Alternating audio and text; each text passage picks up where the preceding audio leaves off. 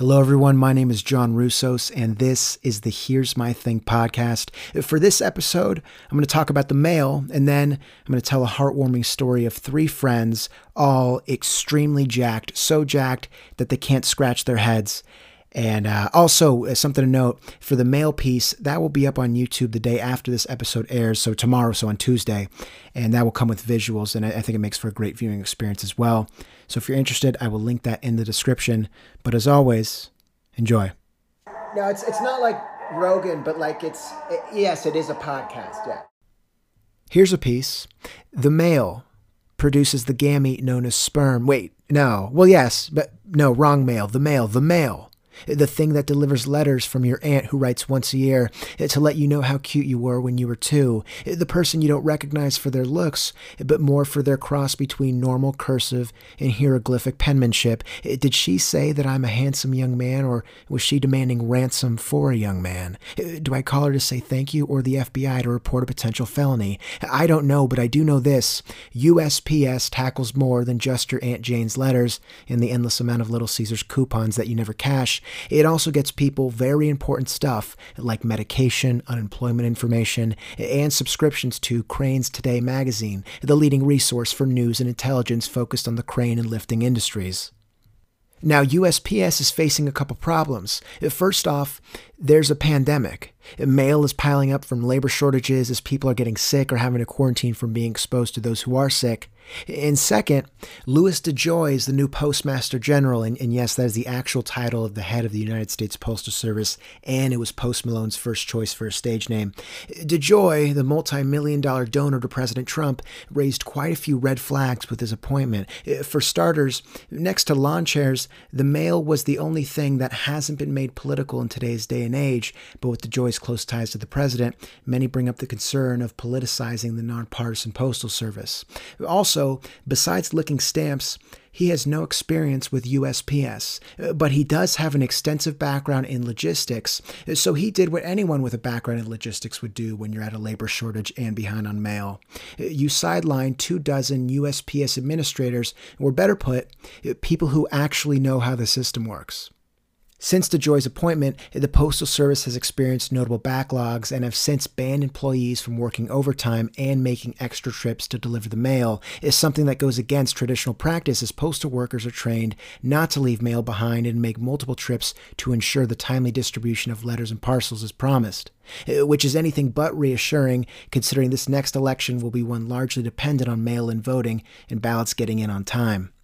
Now, considering this, it shouldn't be that surprising that the president is against mail in voting, as he has said that it will lead to fraud, even citing that some households have had their dogs get ballots. And to this, I actually sympathize with him because everyone knows that dogs are communists. And if you don't believe me, check out this clip from the film Airbud Spikes Back. My name is Buddy, and I am a communist. I can't believe that went over our heads. Uh, but it also explains the follow up film. Airbud co authors the Communist Manifesto. Fraud from mail in voting sounds like a very reasonable thing to be scared of, especially when the commander in chief tweets about it in all caps. But then, when considering the data found from a study funded by the Carnegie Corporation of New York and the Knight Foundation, that fraud cases in elections between 2000 and 2002 it came out to 2068, which equates to one case for every 15 million eligible voters, or 0.0000066%, which is extremely small. And it's even more microscopically small when you consider that the FDA approves all coffee samples that are as high as 9% infested with insects. It also gets a little less scary when the tweets that the president sent out regarding mail in voting it got fact checked and flagged by Twitter. Now, Trump is against mail in voting, but he has voiced support for absentee voting, and it's very easy to say that they're basically the same thing. But the thing is, they're just not. Uh, mail in ballots are ballots automatically sent to registered voters. The absentee ballot is one that has to be requested through state governments where they're accepted or rejected. And not only does this take extra time, but it can make getting a ballot for those without computers or those less privileged that much more of a hassle. It's an added step, it's another obstacle for people to do one of the most American things you can possibly do vote. It would be like if Cranes Today magazine made me apply for a monthly subscription instead of just accepting the fact that I care to be informed about anything and everything Crane related.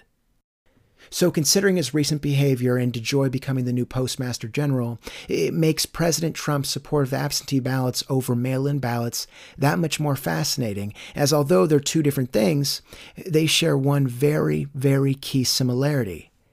They both depend on the male. And that was the male. Everyone, I hope you enjoyed.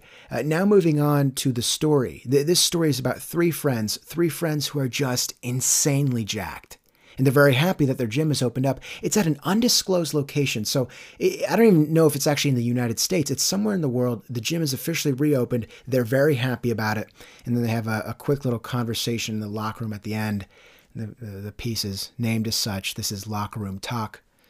Enjoy one of the toughest things to handle during this pandemic has been the shutdown of gyms. Uh, the one that I went to was proactive, shutting down well before the statewide mandates. It was a bummer, but really was more of a reality check. And I was still able to work out, of course, uh, but it was never as good of a workout. Only so many times you could hop the fence to a local elementary school to tricep dip between lunch tables before people call the police on you. I'd go to my local park, and before I learned that it was unnecessary, I'd spend 15 minutes Clorox wiping each of the monkey bars.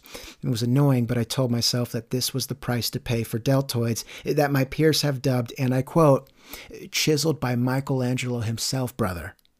I've taken a run around my neighborhood, but have found that the treadmills at the gym have greatly impacted my form. I can only run with my head tilted back. At the gym, this isn't much of a problem because I'll have Sports Center or King of the Hill on mute to watch. Outside, it gets double takes. I, I can never see their mouths, but their eyes tell me they're concerned. I found that the $40 a month that would usually go to cover my membership only covers half of one DoorDash delivery, which actually wouldn't be that big of a deal if I hadn't been ordering from McDonald's. Those delivery fees, man. But thankfully, my gym has since adjusted and moved all of their equipment outdoors into the parking lot. This had its own obstacles, though. The beige 83 Camry that was parked there for the past two years had to get towed, as no owner claimed it. This offered closure, but was just as disappointing. I had always figured that their owner was just extremely committed to their physique. I'd spent my warm ups eyeing down the free weight section, betting on who it might be, thinking that they had to be huge. The type of person to spend their money on sweatshirts without sleeves instead of a new car. Apparently, the vehicle's interior had been clawed up and fashioned into an insulated nest for a small family of raccoons. Cute, yes. Rabbit, probably. This past week has been the second of the outdoor gym. The biggest difference is that there are no mirrors, and with that, my workouts only take 25 minutes instead of three hours. This has served as a massive blow to my ego, but done wonders to free up my day. I, note the difference in people wearing masks, but I've been wearing an elevation training mask for the past few years, so it's nothing new to me. And look, I don't make the rules, but if there was any way that the gym could pop up some sort of tent over the equipment, that would be ideal as it's in the middle of the summer. My entire back is enduring what I think are second degree burns from direct exposure to the black cushion on the machine fly that all but broils in the sun in between sets. I want to blame the gym for not enforcing a no shirt, no workout policy, but I know I would have ignored it anyway. I could have learned the first time around that the machines were going to be scalding. I also could have learned the second or third times too, even the fourth. But no, I still sat down without laying a towel, letting my back sizzle like a rested ribeye on a piping hot cast iron skillet. And this was the one time the saying, no pecs, no sex, has defied me.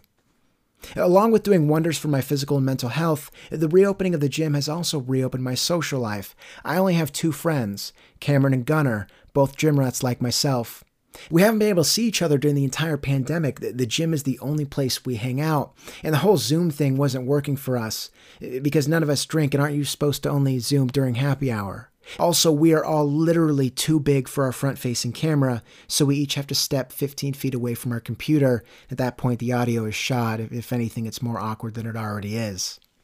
We may not be training the same muscle groups, but we always go to the gym at the exact same time. We spot each other, we critique calves, and we show each other memes that make up for the lack of punchline with big, bold text over a concentratedly grainy photo. Uh, most of our talking is done in the changing room after. Our lockers are all next to each other. We'll shower, then come back, and all get caught in the same dressing stage, something between dropping our towels and pulling up our briefs when we start chatting. Gunnar has taken to calling us Spartans for whatever reason. Spartans! He'll call out in the locker room. I've never refuted this. Spartans were jacked, right? We sometimes stand there briefed or debriefed for two hours at a time, just doing guy things like analyzing our lats or proofing each other's Tinder matches.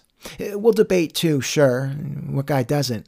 Cameron and Gunnar nearly wrestled in the nude once over the difference between a puma and a cougar. I told them that they're actually the same thing, but also that them wrestling in the nude may have been the most Spartan thing we could have done. That is uncommon, though, for us to come to blows over something as inconsequential as big cats. And really, I'd consider us three to be very smart people, and we stretch before strenuous activity and counter macros. Uh, but the other day, Cameron said something that surprised me. I was telling him that I was going to go to Brooklyn Bagels to treat myself to an everything bagel with smeared lox when he asked me how many types of bagels they have. Before I could tell him my answer, he blurted out, 100? I gave him a second to catch his mistake. 100 bagels? He thinks that a bagel shop has 100 different types of bagels? Aren't there only three? Uh, plain sesame and everything? Uh, Cameron is as gentle as he is swole, so I put him down easy, saying, uh, Maybe they do. I don't think so. I would, I would have said something closer to 10, but you never know. I, I paused before adding, I mean, who am I to say? I'm just yoked. I self deprecated, but also highlighted my favorite thing about myself in hopes of lightening the mood. One that got dim, eh, briefly, is how ludicrous would it be for a bagel shop to even have more than 20 types? Honestly, any sort of slander against ourselves is eerily off brand. So Cameron reconsidered, and we left that moment in the past to move on to more topical matters. Matters like whose turn it was to pick up the Hulu subscription and which one of us achieved more quad definition over the past few months. Everyone, my name is John Russos, and this has been another installment of the Here's My Thing podcast. Thank you for rocking with me. Until next time.